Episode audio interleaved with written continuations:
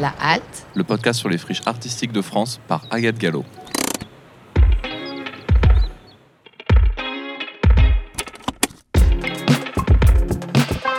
un podcast de quartier libre.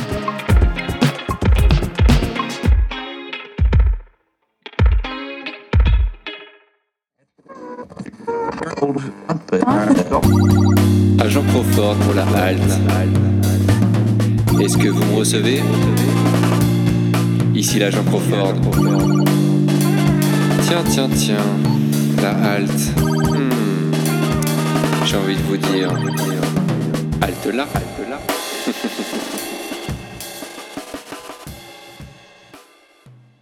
Et voilà, et du coup, tout ça, bah, ça se fait euh, de manière euh, euh, gratuite et sans. Et c'est pas du troc. Le troc, c'est un échange. C'est pas ça qui se passe ici. C'est plutôt. Je sais pas, en entrepôt, ça s'appelle plutôt l'économie du don, quoi. Enfin, voilà, c'est. tu donnes et tu es dans une économie où les gens donnent. je sais pas, de leur temps matériel et, et ça maintient un équilibre. Euh, euh, et quand même, euh, là on parle d'économie du lieu, mais l'économie des gens, on est plutôt des gens ici assez précaires, enfin on peut dire, enfin, dans des formes de précarité, mais voilà, qu'on on manque pas de grand chose, quoi je pense que c'est un truc qu'on a peu tendance à, mettre en avant, mais c'est rien que le fait de réussir à faire des moments où on est 15, 20 et qu'on arrive à se parler et à s'écouter et à faire attention à ce que les autres disent et à avancer ensemble. Ça marche pas toujours, c'est pas toujours facile, mais rien que ça, c'est une compétence de ouf. Et en fait, euh, ça, prend, ça prend du temps à apprendre et tout, mais c'est un truc qui est vraiment hyper important et que je pense qu'il y a des tonnes de de milieux euh, qui soient euh, politiques ou culturels ou quoi, euh, plus institutionnels, qui ne savent pas faire ça. Je veux dire, c'est pas parce que tu es en squat que tu es autogestionnaire et c'est pas parce que tu vis dans un appart tout seul que tu t'organises pas dans des trucs de solidarité. Enfin, c'est, ça, ça se joue pas là. Ouais, moi j'ai l'impression que c'est sûr que les tanneries, c'est un lieu Enfin, moi, je, je, viens de. Ça fait quelques années que je suis là, mais j'étais dans un autre pays avant. Et en fait, euh, depuis que j'ai. Je sais pas, depuis la fin des années 90, j'entends parler des tanneries. Et en fait, euh, c'est un lieu qui est historique pour ça. Et du coup, il n'y en a pas beaucoup, beaucoup euh, en Europe des lieux comme ça. Qu'il y a des gens qui viennent de l'extérieur qui, qui participent à des choses ici et qui après repartent en se disant Ouais, mais en fait, c'est incroyable comment, comment vous faites les choses. Et ça, je trouve que c'est, hyper euh, gratifiant en fait, de se dire que c'est pas seulement euh, un lieu, mais c'est aussi des manières de faire, des manières de fonctionner qui sont hyper importantes.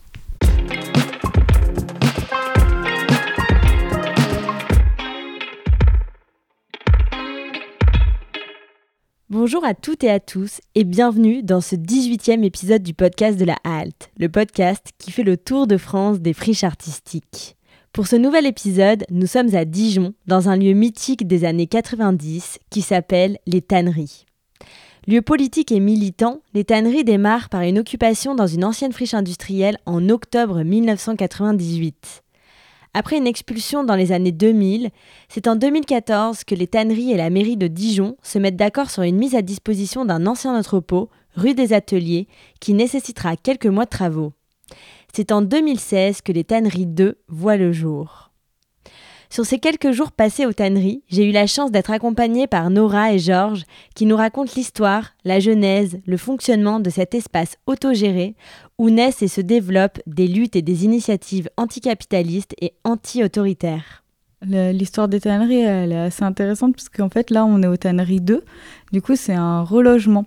En fait, euh, les tanneries, il y a, en 1998, il y a un premier lieu énorme qui était euh, de l'autre côté de la ceinture sud de la ville qui a été squatté euh, et assez vite investi par tout un tas de choses. Et déjà, ces trois pôles qu'on retrouvera après tout le long de l'histoire des tanneries, qui sont un espace de concert, contre-culture, avec vraiment une énorme capacité d'accueil et beaucoup, beaucoup de gens qui fréquentent cet endroit, c'est 5, 6, 700 personnes chaque week-end, plus plusieurs concerts par semaine. Ça, c'est depuis le début. Et euh, une partie euh, que nous, on appelle activité et qui est en fait un peu une base d'organisation politique, euh, euh, d'événements, euh, moins événements type culturel, mais plutôt événements politiques, rencontres, lieux d'organisation et de réunion pour tout un tas de gens. Et aussi d'organisation logistique. Il y a beaucoup, beaucoup de matériel ici pour alimenter les luttes d'une manière ou d'une autre. Et après, il y a euh, depuis toujours une partie habitation, euh, avec euh, du coup, c'est un choix qui a été fait, qui est vraiment des gens sur place pour que le lieu soit tout le temps dynamique et ouvert, quoi, qu'il soit pas ouvert que parce qu'il y a une activité, mais qu'en fait, il puisse tout le temps y avoir des choses qui s'y passent et que ce soit un lieu habité ça, a brassé beaucoup, beaucoup, beaucoup de gens sur des trucs assez radicaux, mais quand même assez ouverts sur la ville. Ça a pris de l'importance et du coup, le rapport de force avec la mairie est monté très, très, très vite. Et euh, jusqu'à ce que la mairie ne puisse pas euh, purement et simplement euh, virer les gens qui étaient là. ça, c'est... Et ils étaient bien embêtés parce qu'il y avait un projet sur l'espace des anciennes tanneries. Il faut imaginer des bâtiments énormes, en fait Enfin, c'était immense, quoi. Il y avait à l'intérieur une piste de roller derby. Enfin, c'était, c'était fou. Enfin, c'était un énorme bâtiment vraiment pourri. Et en fait, euh, après, un jour, la mairie a décidé de proposer une négociation euh, aux gens des tanneries avec un possible relogement. Du coup, bien sûr, les gens, ils n'ont pas dit euh, super, c'est pas leur truc d'être relogé par la mairie. Mais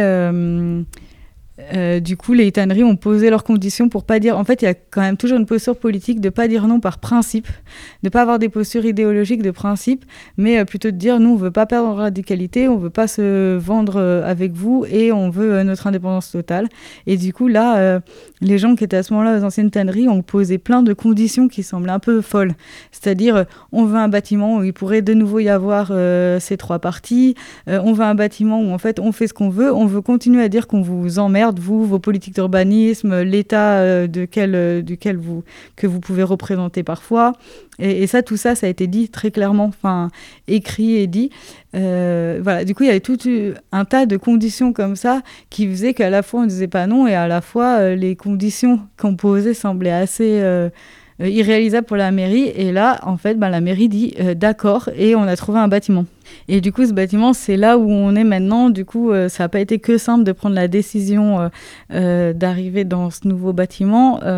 finalement, les gens ont décidé que c'était plutôt oui que ça permettait d'avoir une grande pérennité.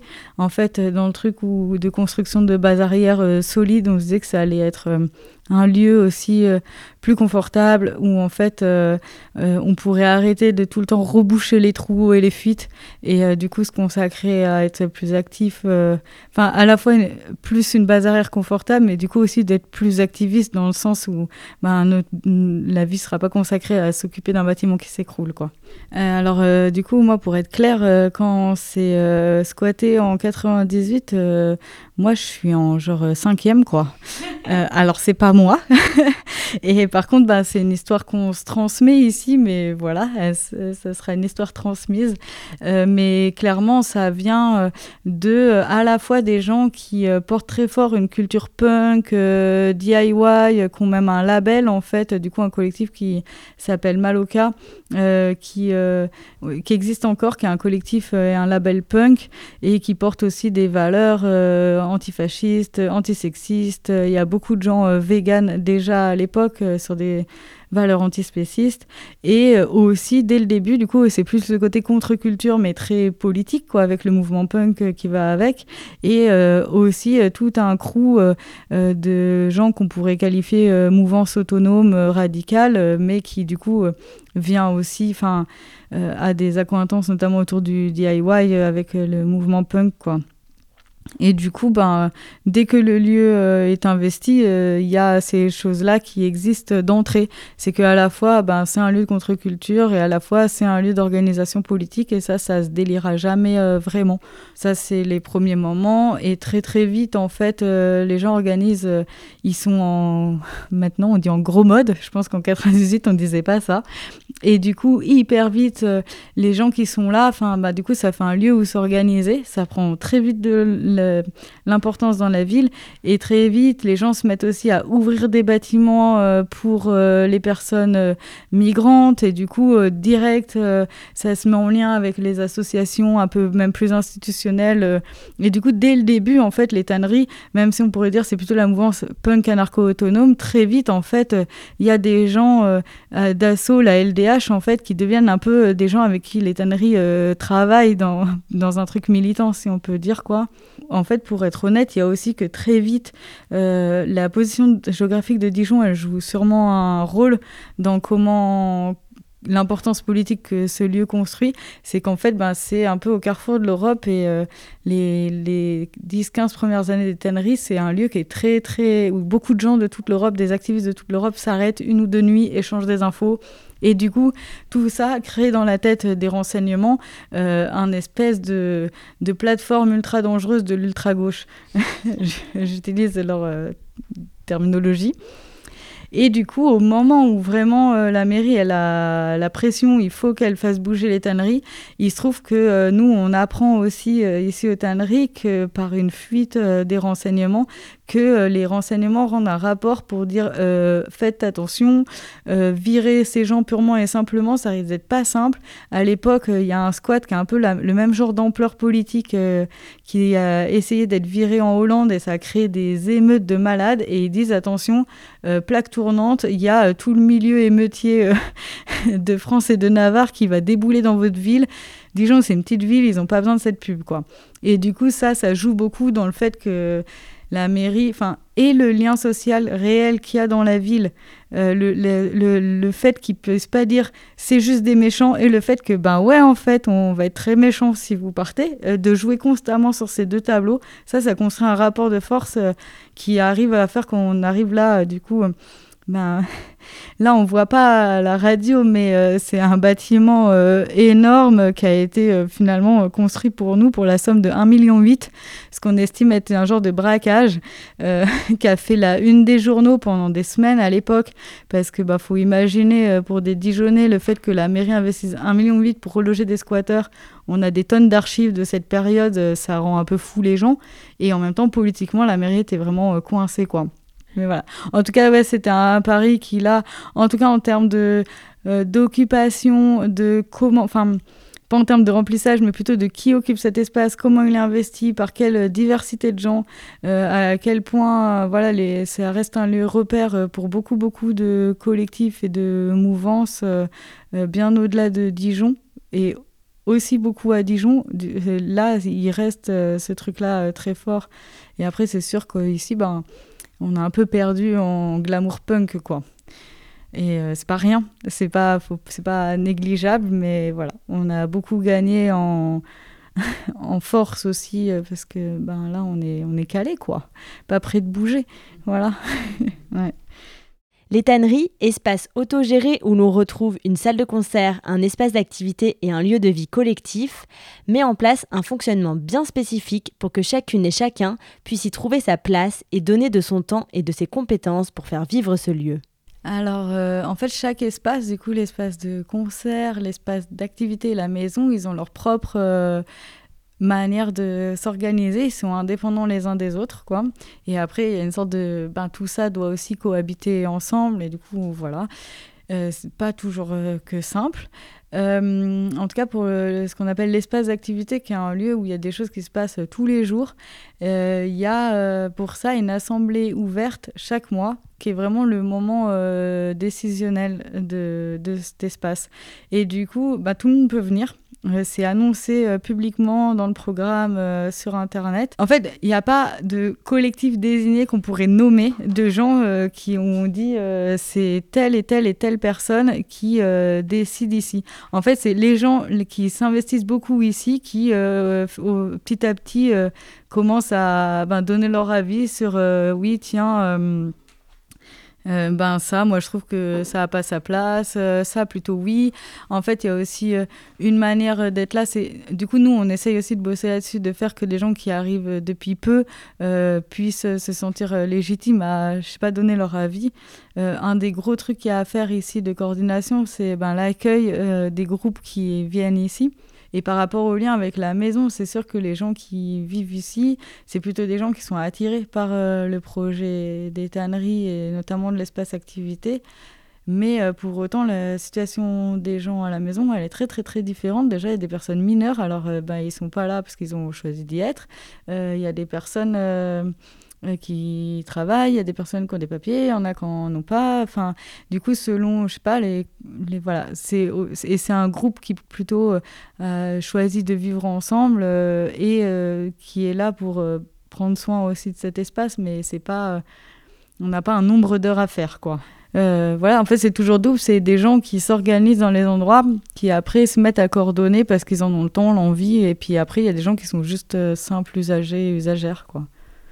Mais ce qui est intéressant aussi, c'est que euh, justement, avant, dans la salle de concert, il y avait plus un fonctionnement en termes de. où c'était des collectifs qui organisaient des concerts, et maintenant, il y a une volonté un peu de, de faire en sorte que les soient aussi des individus euh, qui sont parfois membres de collectifs qui organisent des concerts, mais pas que. Euh, et il y a un peu aussi, d'une certaine, certaine manière, ce fonctionnement-là à l'activité. C'est-à-dire que dans les gens qui sont euh, très investis dans les assemblées. Il n'y a pas que des gens qui font partie de groupes qui s'organisent beaucoup aux tanneries. C'est-à-dire que moi, par exemple, j'ai pas, je fais pas partie d'un espace particulier de l'activité, euh, ni de l'imprimerie, ni de l'atelier électronique. Je fais partie d'un collectif qui utilise cet espace de manière totalement ponctuelle, mais qui est une ou deux fois par mois, pas plus, euh, qui est la Sono Collective. Mais je, m'investis dans ce lieu parce que j'ai envie individuellement de faire que ce lieu il puisse permettre d'accueillir des collectifs qui en ont besoin. Et, et du coup deux fois je me, je me rapporte à des choses mais j'ai pas euh, un intérêt euh, je fais pas partie d'un collectif qui a un intérêt à ce que ce lieu à ce que son collectif ait de la place dans ce lieu etc c'est plus un truc euh, de, de participer à faire que ce lieu il serve aux autres il serve à des collectifs et au milieu dijonnais etc mais ouais, c'est toujours un peu ce même fonctionnement. C'est pas forcément les gens euh, qui s'occupent des choses qui les font après. Et, après, il y a quelque chose de très. Voilà, il y a peu d'argent qui circule à l'intérieur. Euh, euh, il n'y a rien qui est rémunéré ici. Les gens font du travail gratuit. Voilà, après, la rémunération, c'est dur à dire. Mais il y a quelque chose de très tournant aussi. C'est que du coup, tous ces outils, ben, ils, ils sont à ce qu'on appelle le grand nous, quoi. Et du coup, bah, ici, on a des choses, mais euh, ça fonctionne aussi en lien avec euh, euh, d'autres choses à la campagne, au quartier libre des Lentillères à Dijon. Et du coup, aux tanneries, il y a l'imprimerie, la cuisine, la bibliothèque, de l'espace pour dormir. Mais en fait, à la campagne, on a des camarades avec qui on fonctionne vraiment. Enfin, c'est dans quotidiennement, qui ont une boulangerie, un atelier de couture, un atelier mécanique. Au quartier libre des Lentillères, il y a un atelier pas un atelier, mais un espace de soins avec des gens qui ramassent des plantes, font des, enfin, en fait, ont des formations euh, dans la médecine et du coup euh, peuvent aussi, euh, ben, je sais pas, quand on a un petit souci bobo, ben, on peut aller là-bas plutôt qu'à la pharmacie. Et du coup, il y a un fonctionnement. En fait, tout, enfin, les tanneries, c'est quand même, sont quand même comme ça imbriqué dans un fonctionnement très euh, communautaire. Il y a des gens qui sont usagers, mais euh, il y a une bonne centaine de personnes à Dijon qui ont un fonctionnement assez euh, communautaire, des prises en charge de des gens, des ressources, et du coup les tanneries, c'est un, une de ces cordes, quoi. Voilà. Par rapport à ce truc de, enfin, ce truc de complémentarité un peu entre, en tout cas, les tanneries et l'entière, plus à Dijon et des collectifs à la campagne et tout ça, ça joue un truc euh, très fort où par exemple à un moment euh, ici il y a des gens qui se sont dit ah on pourrait euh, faire quelques mètres carrés de quelques cultures et tout de, de, légumes ou quoi. Et puis finalement il y a eu un peu la question de mais est-ce que ça vaut vraiment le coup alors qu'au l'entière en fait on peut aller se servir?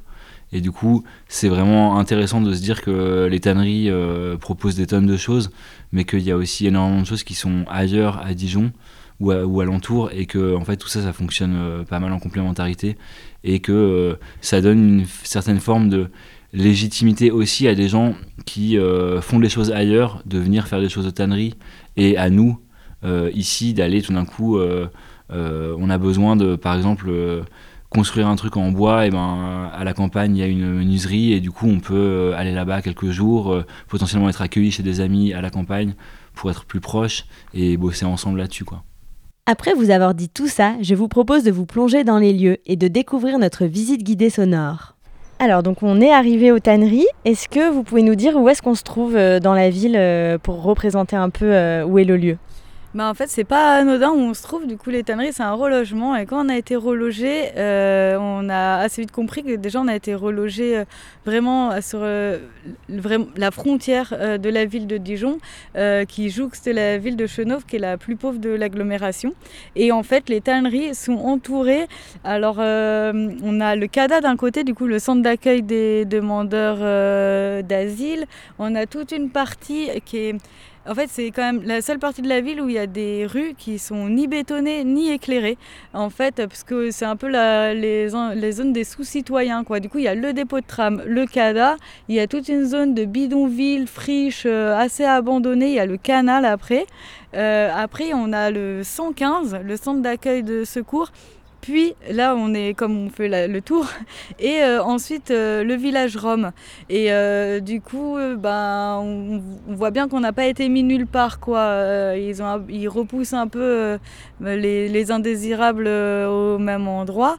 voilà, en même temps, ben, on est content. On est avec d'autres gens. C'est aussi voilà un truc qu'on a pu découvrir en arrivant ici. Mais c'est sûr que le placement, il n'était pas anodin. Quoi. Voilà. Et alors là, on se trouve donc dans le jardin. Euh, il y a plein de choses. Est-ce que vous pouvez euh, nous, nous, parler un peu de ce jardin? J'imagine que c'est aussi un endroit où il y a beaucoup de, de programmation, beaucoup de choses qui s'y passent. Il y a euh, pas mal de stockage de matériel parce que vu qu'on fait beaucoup de récup et que, comme on disait tout à l'heure, on, on, transmet, on échange et tout, il y a beaucoup de bois, de métal, plein de, de choses qui ou de d'évier, euh, des choses qui peuvent servir maintenant ou dans quelques années, on verra bien. En tout cas, c'est là et c'est toujours utile d'avoir euh, du bois à disposition si on a besoin de construire quelque chose ou quoi. Et il euh, y a euh, du coup un atelier qui sert, qui, où on a plein plein d'outils, de, matériel qui permet à la fois à nous mais aussi d'autres gens de, de venir construire des choses ou juste de venir emprunter un peu du matériel. voilà. Mais faut imaginer un grand jardin qui, en fait, nous sert aussi euh, juste de. Bah, c'est agréable d'avoir un grand espace vert euh, en ville avec euh, des immenses arbres. Et du coup, c'est plutôt une partie qui est laissée vacante, cette partie-là. Bah, qui est, ouais, je sais pas, un jardin d'agrément dans le quotidien, quoi, en dehors des gros moments d'espace. Et après, il y a quand même toute une espèce de partie qu'on a nous-mêmes urbanisée avec des, du coup, des conteneurs, euh, des caisses de camions, des chalets euh, de jardin qu'on a récupérés, remodelés. Euh, enfin, voilà, toute une partie un peu construction cabane sur pilotis qui, ouais, sont ces espaces de stockage, d'ateliers et tout ça, quoi. Et alors là, on va aller découvrir la maison en premier, c'est ça, pour aller chercher les clés au passage. Et du coup, plutôt, on va au fond euh, de l'impasse, au fond du bâtiment. C'est un seul et même bâtiment, mais qui a trois entrées indépendantes. Et la maison, euh, bah, c'est pas très soupçonnable que ça soit une maison vue de l'extérieur, parce qu'on est quand même dans un énorme bâtiment industriel entièrement euh, tagué. Mais en fait, on a une partie tout au fond pour les gens qui habitent là. Bon alors même quand on rentre, c'est vrai que ça ressemble quand même plutôt à un hall euh, industriel avec encore euh, et toujours du stockage. Du coup, on stocke aussi des choses un peu plus euh, voilà, des livres euh, qu'on veut pas qu'ils s'éparpillent, des matériels un peu plus précieux. Et euh, du coup, ben, il y a comme un hall de stockage où il y a euh, plein de chambres super pour chaque personne qui habite là. Et on a une immense pièce commune. Et après, ben, c'est voilà, quand même une maison qui sert au-delà des gens qui habitent. En fait, il y a les gens qui habitent, mais il y a des gens qui sont un peu je sais pas, les tanneurs tanneuses là qui sont tout le temps là et qui sont un peu ici comme chez eux quoi. Depuis pas longtemps, euh, on se chauffe et du coup il y a, y a, un poêle au milieu. On a passé des années sans chauffage. C'est euh, ça un, un, mois le chauffage. Voilà, sinon on était révolution. à 10-11 degrés l'hiver. Euh, fallait, c'était une des conditions pour vivre ici. Il fallait pas avoir peur de ça, avoir des vêtements chauds. voilà. Alors là, on est arrivé dans la partie activité, c'est ça? Ouais, du coup, ben, si on s'imagine un peu l'imaginaire euh, squat, euh, gros bâtiment industriel graffé, quand on rentre dedans, ben, c'est un bâtiment euh, qui est en fait qui a été fait il y a moins de 10 ans. du coup, la mairie avait, en fait, quand on parle de relogement, ben, nous avait filé les murs et le plafond pour, voilà. Et du coup, il a fallu fabriquer pendant trois ans tout l'intérieur pour remettre un peu en activité, refaire des pièces et tout ça, quoi. Voilà. Et du coup, on est dans un bâtiment, euh, il y a une énorme halle centrale et euh, où de chaque côté de la halle, il y a plein de pièces et puis il y a un étage avec encore euh, plein de pièces. Voilà. Et du coup, chaque pièce, elle a une fonction et la halle, elle a toutes les fonctions qu'on veut. Et du coup, chaque événement, groupe, jour remodèle un peu et les usages des différents espaces et l'usage de la halle. Il y a aussi une entrée côté rue, une entrée côté jardin, c'est traversant. Et du coup, des fois, les événements publics, ben, on va ouvrir euh, côté rue. Et puis, euh, des fois, ben, c'est que de l'organisation quotidienne. Et du coup, c'est les gens qui savent où sont les clés, ils rentrent de l'autre côté. Et justement, par rapport à cet imaginaire euh, squat et tout, il faut. et au graphe. Bah en fait c'est pas une grande halle toute toute taguée parce que il y a une partie une grosse partie des matériaux qui ont été utilisés pour construire cet espace qui sont des matériaux il y a euh, des centaines et des centaines de briques, je ne sais plus combien exactement, des briques de terre crue, environ 10 000, qui ont été faites euh, sur un chantier aux anciennes tanneries. qui ont servi à, faire une grosse partie des murs ici et ensuite une, grosse fin du coup là tous les murs de la de la halle sont en, enduit terre et du coup c'est un peu un des un des trucs c'est que bah ça fait à la fois on aime bien les murs tagués et en même temps euh, là des fois c'est un peu chiant de, taguer des murs en, terre quoi sur lesquels surtout on a mis beaucoup beaucoup d'énergie et, de soins pour que pour que ça tienne bien pendant très très longtemps quoi Là, ouais, faut s'imaginer, il y a un peu des affiches partout, un baby-foot au milieu, des tables euh, et euh, des draps qui sèchent sur les rampes, des vestiges de manif, on sait pas trop pourquoi. Il y a des banderoles qui, après, sont accrochées ici, mais c'est vraiment, il y a ça défie toute logique. Pourquoi il y en a qui restent là, pourquoi il y en a qui qu'on adore et qui disparaissent, on ne sait pas quoi. Euh, voilà. la cuisine, c'est une des pièces les plus utilisées de cet endroit. bah ici, il y a de quoi faire à bouffer pour euh, environ une cinquantaine de personnes. Euh, ça bouge, c'est pas mal, vu que c'est un des lieux les plus utilisés, c'est souvent un peu le bordel, mais franchement, ça tient quand même vraiment bien pour une, pour une cuisine de cette ampleur-là. Et il euh, y a un, truc qui est marrant, c'est que moi, par exemple, j'ai pas participé euh, à la réflexion autour de cette cuisine, mais il y a eu, euh, je crois, vraiment des plein plein de plans différents qui ont été faits pour imaginer la, meilleure cuisine du monde pour un espace comme ça. Mais aussi, par exemple, tous les lundis soirs, il y a un collectif de solidarité alimentaire qui est un peu issu euh, des brigades de solidarité pendant le confinement, qui euh, fait à manger ici avec de la récup et qui va le distribuer beaucoup aux livreurs à vélo et aux personnes euh, qui sont à la rue à Dijon. Et il y a un truc très important qu'on n'a pas dit depuis le début, c'est que les tanneries, c'est un lieu strictement végétarien historiquement. c'est pas négociable. Euh, c'est comme ça. Ça ne veut pas du tout dire que les végétariens euh, sont en majorité euh, dans l'espace, mais en tout cas, c'est un truc qui est porté politiquement de se dire, bah, il y a un lieu où, en fait, un lieu parmi des milliers où, en fait, pour une fois, il n'y a pas d'animaux morts cuisinés. voilà, et on essaye d'avoir tout le temps une option végane, voilà je vais encore rajouter une couche sur le, la posture qui n'est pas dogmatique. Euh, c'est que par exemple ici, euh, pendant deux mois, il y a eu des centaines de personnes euh, exilées sans papier qui ont été logées ici à une époque. Et du coup, c'était, il y avait une, je sais pas, précarité alimentaire de ouf, quoi. Enfin, c'était un peu l'enfer en vrai, et notamment en termes de protéines.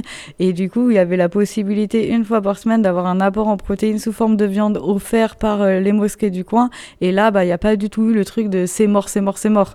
En fait, on a dit ok, c'est le vendredi, c'est comme ça. Enfin, voilà, c'est ce truc que ça reste souple, quoi. C'est un lieu végétarien, mais euh, bah, il y a eu des aménagements pour des trucs vraiment de nécessité. Alors ici, c'est l'imprimerie, euh, où du coup, on a des machines qui s'appellent des riseaux, qui sont des machines qui permettent d'imprimer hyper vite, pas cher, en couleur. Euh, voilà, nous, ce qu'on porte ici, c'est euh, ben, on n'est pas des prestataires de services euh, lambda, quoi. Du coup, ben, on n'est pas payé pour imprimer. Euh, on aide les gens souvent quand même à mettre au point leurs fichiers.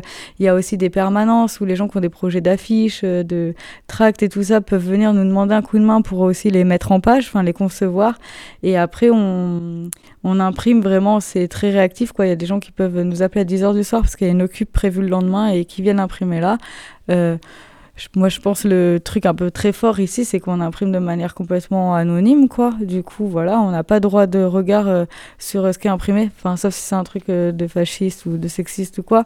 Et en tout cas, voilà, on, on, imprime les choses, qui les imprime, bon, on, voilà, on sait pas. Et du coup, ça, ça permet aussi de pouvoir imprimer pour des ouvertures de squat, etc. Voilà, et c'est aussi un espace super agréable pour euh, travailler, faire du graphisme.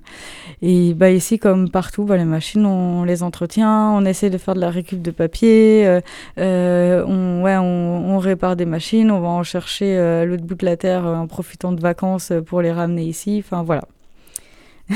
c'est très beau. on va, on va pas aller dans la bibliothèque parce que justement, il y a un groupe qui, qui, est en train de faire une réunion. Mais en gros, c'est une, une, pièce avec un peu des tapis, des tables basses et plein de chaises euh, hyper confortables et dont les murs sont recouverts de bibliothèques. Il y a des centaines et des centaines de bouquins, euh, ça va d'essais théoriques euh, à des dictionnaires en passant par de la BD. C'est un lieu où on peut venir emprunter un livre ou simplement. c'est un lieu qui est vachement utilisé par les, les, groupes qui, qui sont accueillis ici, soit individuellement pour se poser sur un canapé et faire une petite pause, ou alors c'est un ou pour faire des réunions, c'est un lieu très agréable pour faire des réunions un peu le projet qu'on a du mal à tenir, euh, qui s'appelle le mercredi des tanneries, qui est un peu l'idée qu'ici, il y a régulièrement des discussions autour de bouquins, des discussions politiques, des présentations de lutte. Euh, pour ça, on essaye de prioriser euh, le mercredi, puisque c'est comme ça. et en fait, du coup, ça, ça a toujours lieu dans la bibliothèque. Du coup, la bibliothèque, c'est 30-50 personnes comme ça, et plutôt pour quelque chose d'assez calme. voilà. Et du coup, c'est un peu le moment, les moments de discussion. C'est un des espaces qui est c'est un, des espaces qui est très très utilisé en fait. Euh, et les collectifs font principalement leurs réunions là. Parce que c'est c'est pas une pièce de réunion, mais c'est agréable. Ouais. Oui, c'est un des lieux les plus agréables et les plus beaux et les plus chaleureux aussi. Et il y a le chat des tanneries. Ouais. ouais. Comment il s'appelle Il s'appelle Poupoune.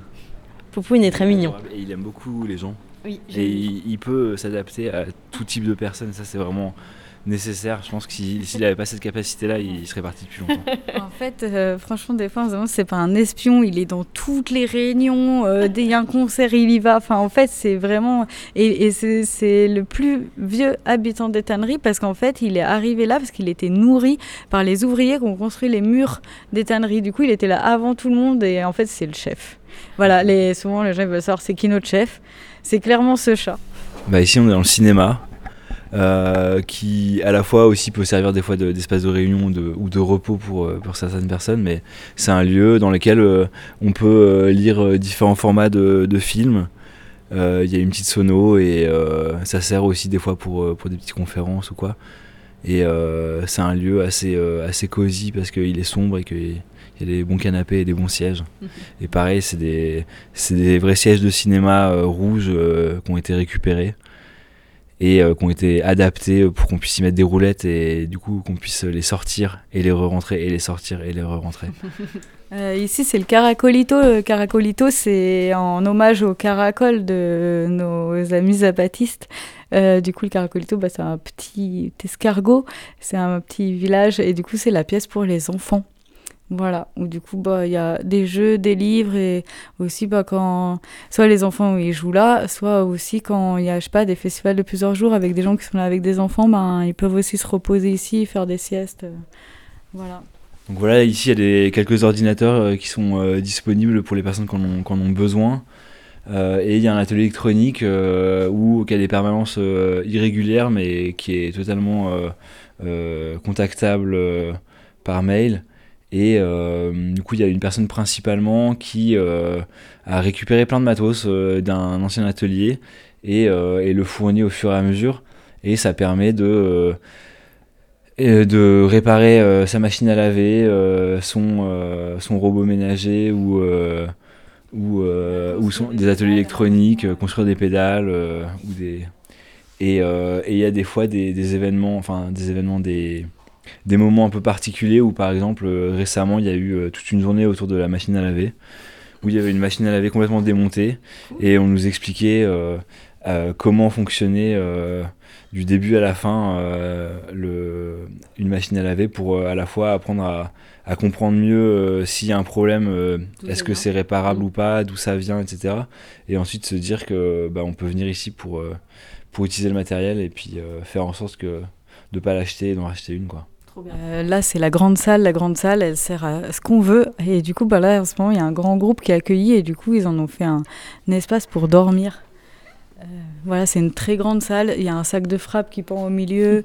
Euh, c'est ici que souvent, par exemple, les gens qui font des pancartes, ils se posent pas mal ici pour les faire. Mais il y a des tatamis. Enfin, ça sert à tout. Bah là, on peut encore pas rentrer, mais c'est l'espace archive et euh, c'est le cœur de la lutte. mais en même temps, visuellement et même radiophoniquement, ça donne pas grand chose. C'est juste un espace avec des tonnes de casiers partout et une table au milieu. Et en fait, euh, c'est un peu un endroit où depuis 25 ans, euh, les gens euh, euh, stockent et trient ici euh, un peu les archives de la lutte autonome, Euh, aussi bien ce qui se passe à Dijon, mais aussi ailleurs, les mouvements squats, euh, le mouvement de la ZAD, les mouvements féministes. Et du coup, là, c'est un outil de travail de fou. On peut retrouver euh, comment les gens s'organisaient il y a 15 ans dans cette espèce de mouvement autonome qui est quelque chose d'assez peu définissable. Mais en fait, là, par l'accumulation de tout un tas de tracts, d'affiches d'événements, euh, de comptes rendus, de réunions, bah, en fait, ça retrace un peu euh, ce que peut être ce mouvement, quoi. Et aussi par rapport à la constitution de ces archives, euh, il y a une. euh, moi je trouve que c'est hyper intéressant de dire que dans la- l'atelier d'imprimerie, il y a une caisse où il y a marqué mets quelques exemplaires de tout ce que tu fais dedans, parce que ça part aux archives. Et ça fait que bah, déjà il y a un suivi en fait euh, sur les productions d'ici. Et il y a aussi des fois des gens, parfois beaucoup plus vieux que nous, qui euh, débarquent avec des cartons et qui disent voilà j'ai tout ça, je sais pas en faire, ça prend de la place dans mon grenier. En fait, euh, mais c'est important que ça reste quelque part et que ce serait triste de le jeter. Et ben je vous le donne. Et après du coup il y a un travail de, de tri qui est fait où il y a des fois une partie qui est quand même jetée, mais en tout cas il y a euh, la mémoire qui reste ici quoi. En fait, il faut s'imaginer que tout ce qui est dans cet espace affiché au mur, ça va finir là. Et du coup, là, par exemple, sur le tableau d'en bas, il y, a, euh, tout, un tas de... Il y a des affiches, il y a eu beaucoup d'affiches autour de l'Ukraine, la Biélorussie. Et du coup, ben, il va y avoir une section qui va s'ouvrir autour des luttes autonomes en Ukraine et en Biélorussie. euh, parce que euh, ça y est, il y a de quoi faire, malheureusement. Là, il y a plein d'affiches autour de Bure. Du coup, ben, ici, on n'est pas à Bure, mais il se trouve que plein de gens qui fréquentent ce lieu affiche des choses sur Bure et du coup ça fait partie du fonds d'archives des tanneries et du coup il y a une section Bure antinucléaire quoi. Voilà, du coup c'est- ouais, un lieu très très traversant et du coup tout ce qui à un moment se retrouve sur les murs font partie de cette mouvance quoi.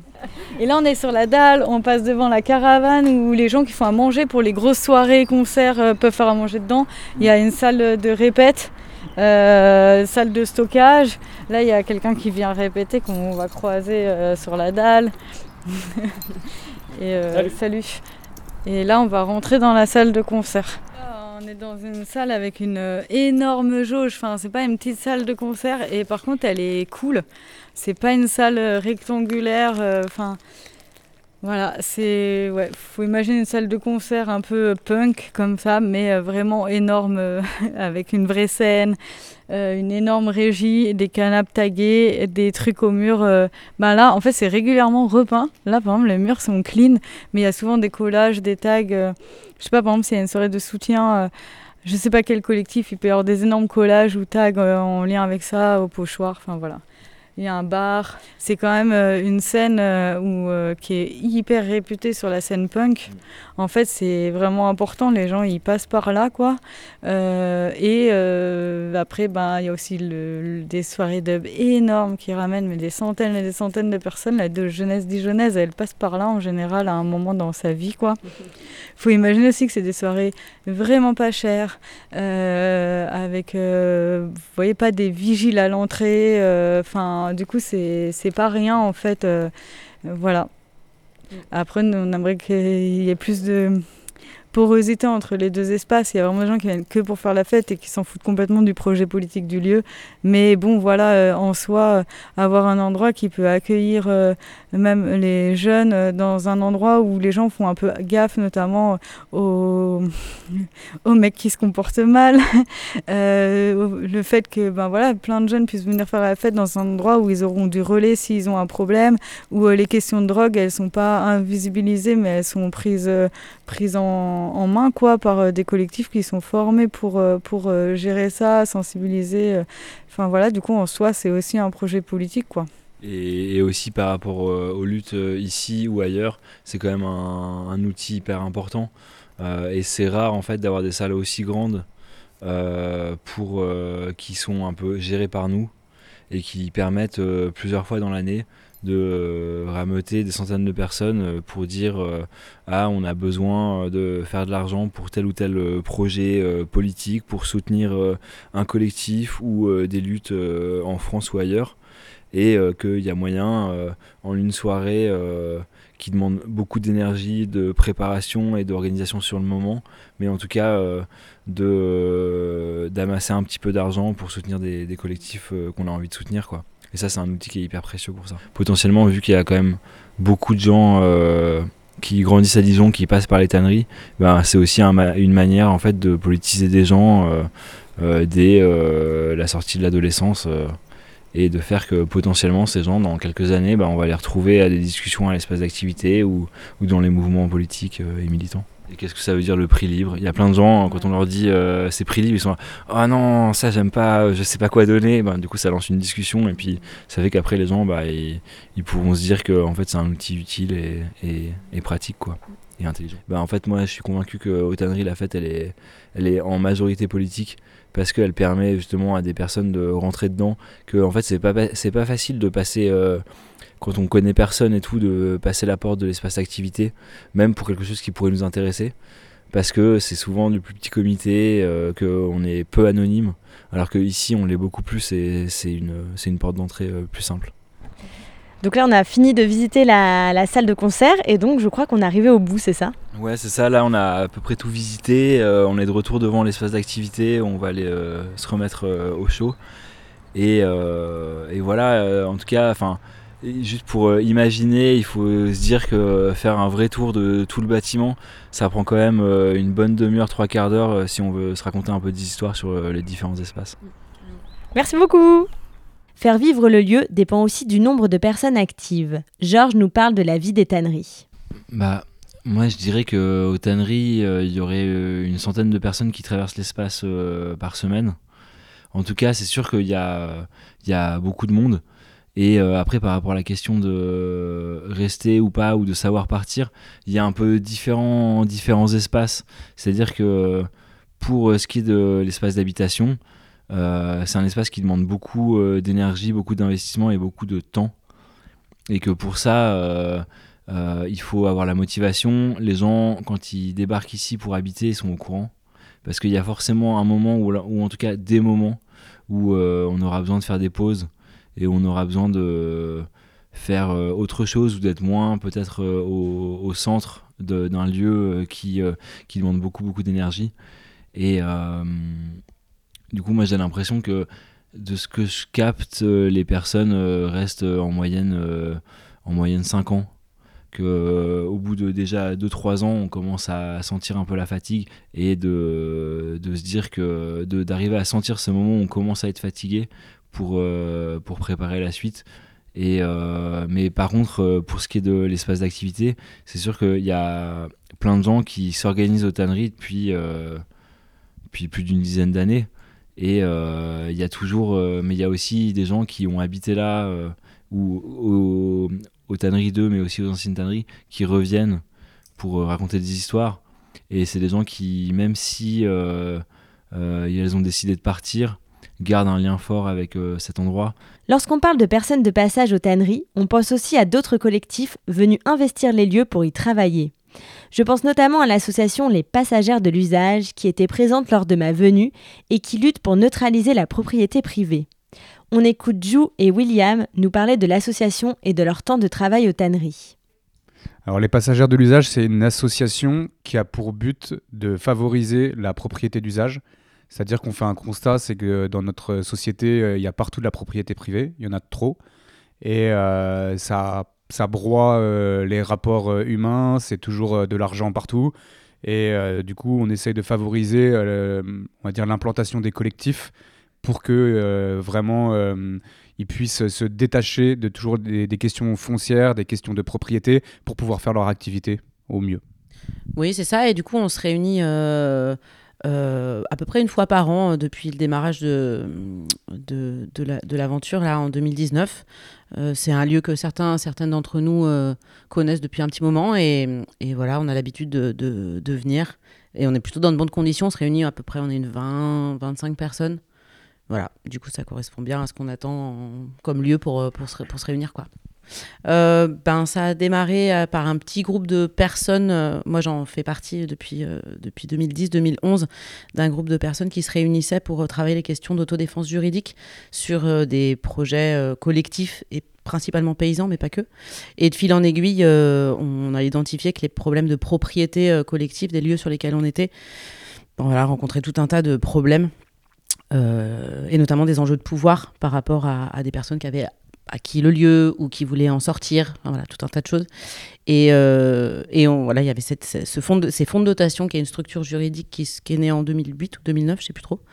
Euh, voilà, on, un petit, on a un peu creusé la question, on s'est dit que ça valait le coup de faire une petite commission de travail et de voir un peu comment, comment on pouvait avancer là-dessus. Et de fil en aiguille, voilà, ça, on a travaillé pendant 3-4 ans un petit peu à réfléchir à la gouvernance, à réfléchir au montage juridique, à voir un petit peu euh, euh, voilà, comment ça pouvait être, comment on pouvait rendre possible cette espèce de rêve-là de se dire que euh, des aventures collectives un petit peu en ville à la campagne pouvaient être pérennes, et notamment via, pour 99 ans, parce qu'on utilise pour l'instant dans notre montage des baux amphithéotiques, qui sont des baux qui peuvent aller jusqu'à 99 ans, mais du coup qui sont sur des temps longs, qui permettent de pouvoir se projeter.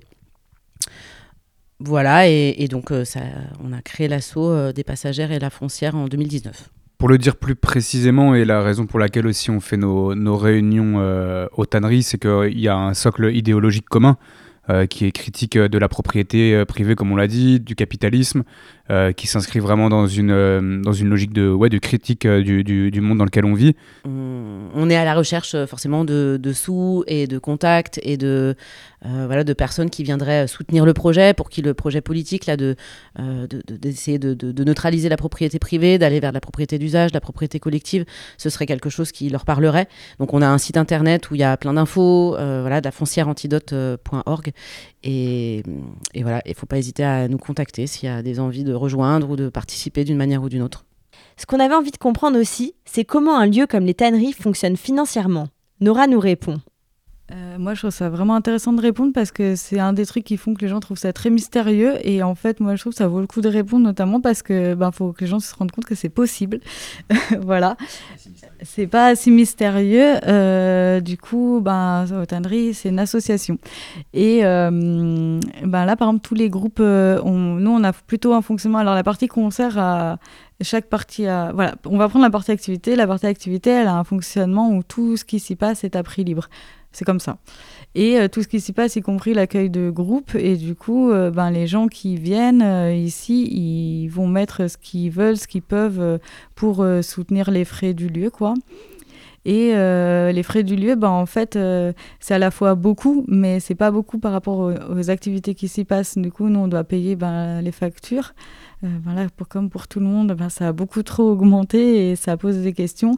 Mais euh, du coup, on doit payer les factures et puis on doit aussi ben, acheter euh, du matériel.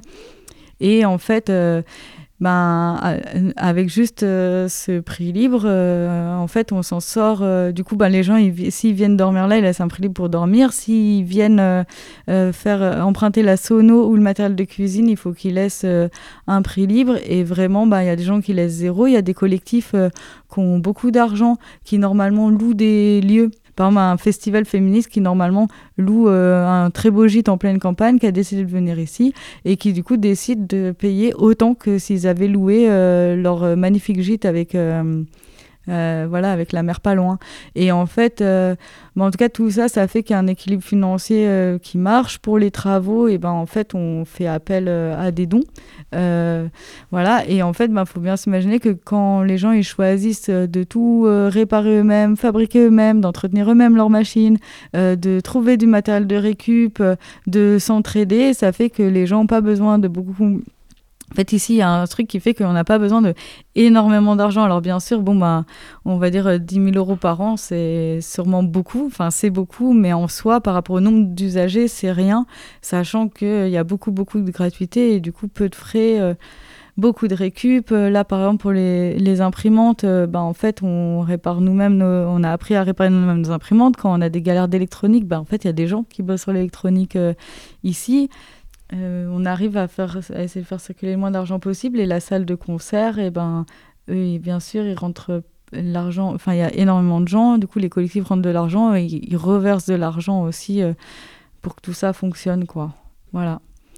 Pareil pour la maison où les gens ils laissent ce qu'ils peuvent euh, payer pour payer les charges de la maison et c'est un prix libre. Et bah, si on n'y arrive pas, on cherche des solutions. Si le prix libre ne suffit pas, on cherche des solutions ensemble. Pareil pour tous les espaces, on cherche des solutions ensemble pour arriver à trouver la thune qui manque, quoi. Ouais, moi j'ai aussi euh, l'exemple du coup de la sono collective où en fait euh, on a un stock de matériel qui sert à qui permet de sonoriser un concert entier quoi. C'est pas énorme mais c'est super pour euh, ce qu'on a l'habitude de faire. Ça permet de faire des soirées de soutien, ça permet de faire des soirées pas de soutien mais juste des soirées parce que des fois ça fait du bien et ça fait plaisir. c'est du matériel qui est utilisé par de plus en plus de monde.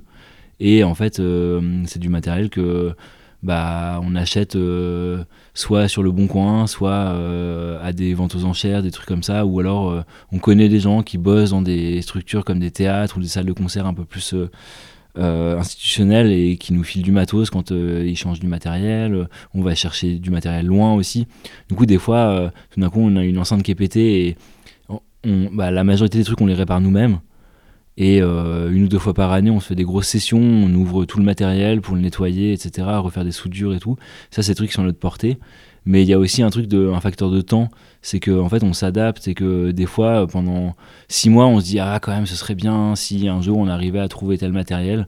Et en fait, au bout d'un moment, bah, on le trouve et on arrive euh, parfois à le trouver gratuit ou alors on en parle dans nos cercles et dans d'autres lieux comme, euh, comme ici, où euh, on sait que les gens, ils ont aussi euh, le même genre de matériel, et après, en fait, bah, on, se fait des échanges de bons procédés, quoi.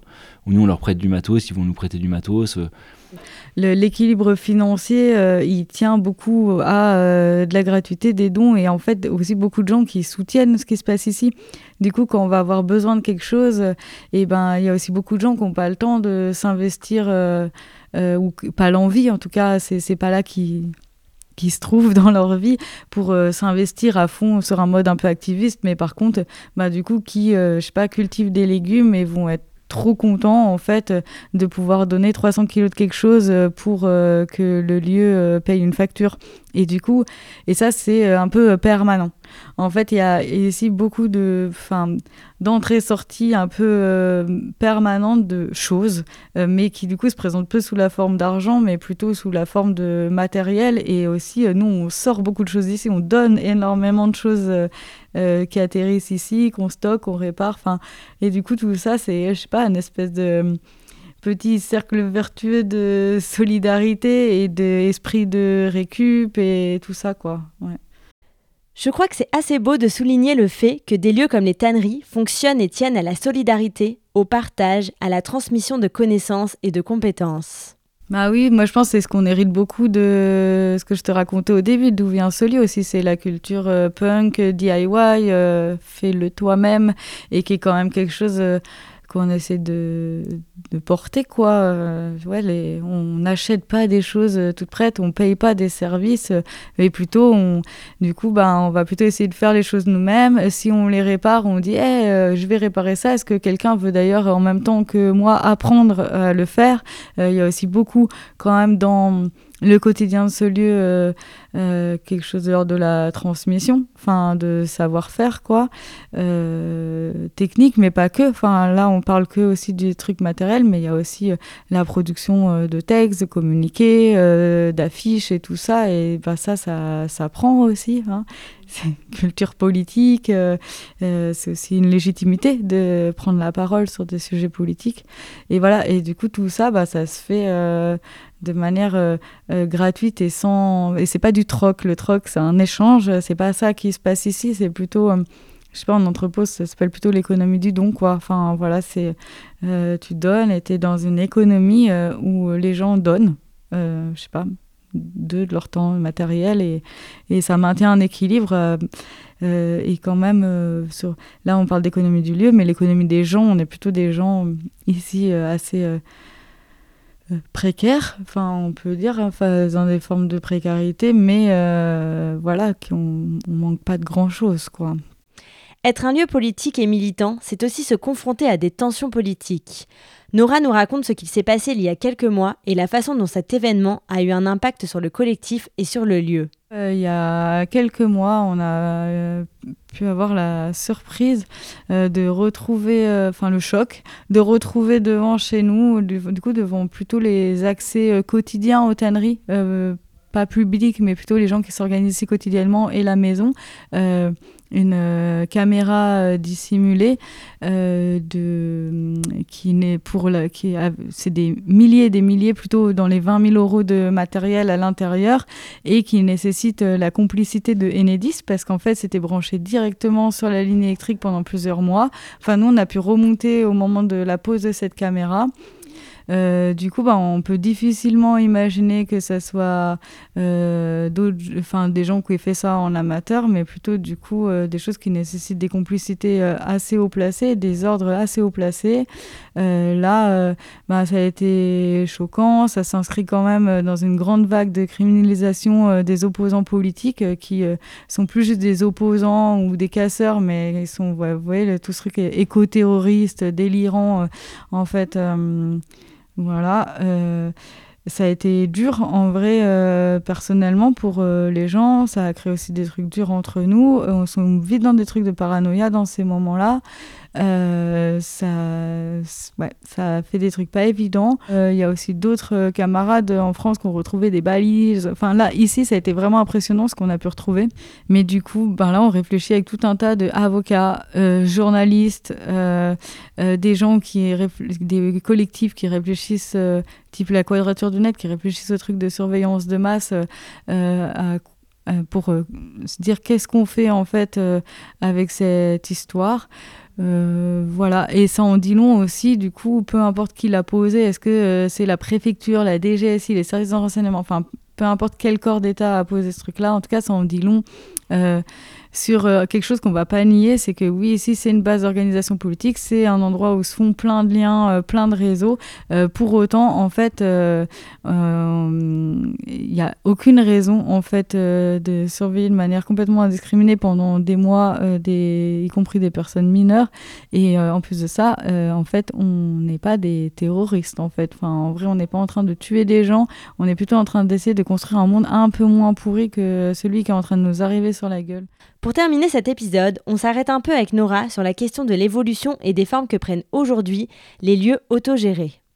Euh, moi, j'arriverai pas à dire ça en moins en moins. En tout cas, je pense que les formes, elles changent un peu, notamment parce que ben, les lois après lois, euh, ouvrir des bâtiments et les squatter, ce qui est un peu en fait une nécessité dans l'autogestion parce que du coup on vient beaucoup de parler de ces histoires d'argent et tout ça euh, n'empêche que euh, ben euh, ne pas avoir de loyer à payer ça libère beaucoup beaucoup beaucoup de possibilités. Voilà. Du coup c'est un premier truc qui fait que ben c'est de moins en moins possible d'ouvrir un bâtiment. Moi en vrai je suis un peu embêtée je suis pas spécialiste de cette question mais quand même les dernières années on peut voir qu'il y a quand même beaucoup d'endroits qui ont été conventionnés un peu comme nous ici on est conventionnés sans pour autant euh, devenir des social traîtres, quoi. Enfin, qui ont vraiment gardé euh, quelque chose d'autogestionnaire, indépendant et, tout ça. Euh, notamment dans des mairies un peu de gauche, écolo. Enfin, voilà, c'est il y a des lieux un peu qui peuvent fonctionner comme ça. Il y a encore quand même vraiment pas mal de tentatives de squat, mais voilà, c'est plus dur.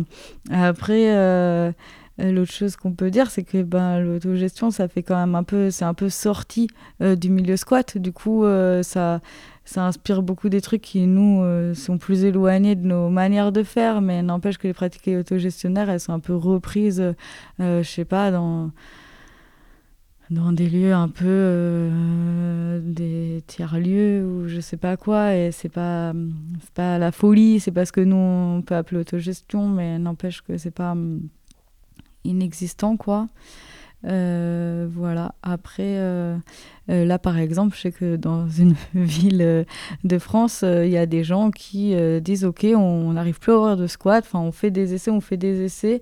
Et ben là, on va louer en fait un bâtiment, mais qui sera autogéré, quoi. Et du coup, ça prend aussi euh, cette voie-là. Et en, vrai, pourquoi pas? Parce qu'avoir des lieux d'organisation comme on a ici, quand on n'en a pas dans une ville, c'est vraiment très très difficile euh, de se réunir, de se rencontrer, de faire des choses, euh, euh, de pas. Enfin, moi j'ai vécu dans un endroit comme ça où en fait on disait ah on peut utiliser la salle, c'est pour faire quoi? Ah non c'est trop politique, c'est trop ceci, c'est trop cela. Ben voilà en fait pour pour avoir vraiment une liberté et une indépendance vis-à-vis du pouvoir. C'est pas évident et du coup, bah, si le chemin c'est euh, de louer des lieux, euh, d'être conventionné, euh, plutôt moi j'ai l'impression que les dernières années ça prend une autre forme en France. Mais attention, il y a encore plein de gens qui font des tentatives de squat qui tiennent, euh, qui tiennent, ouais.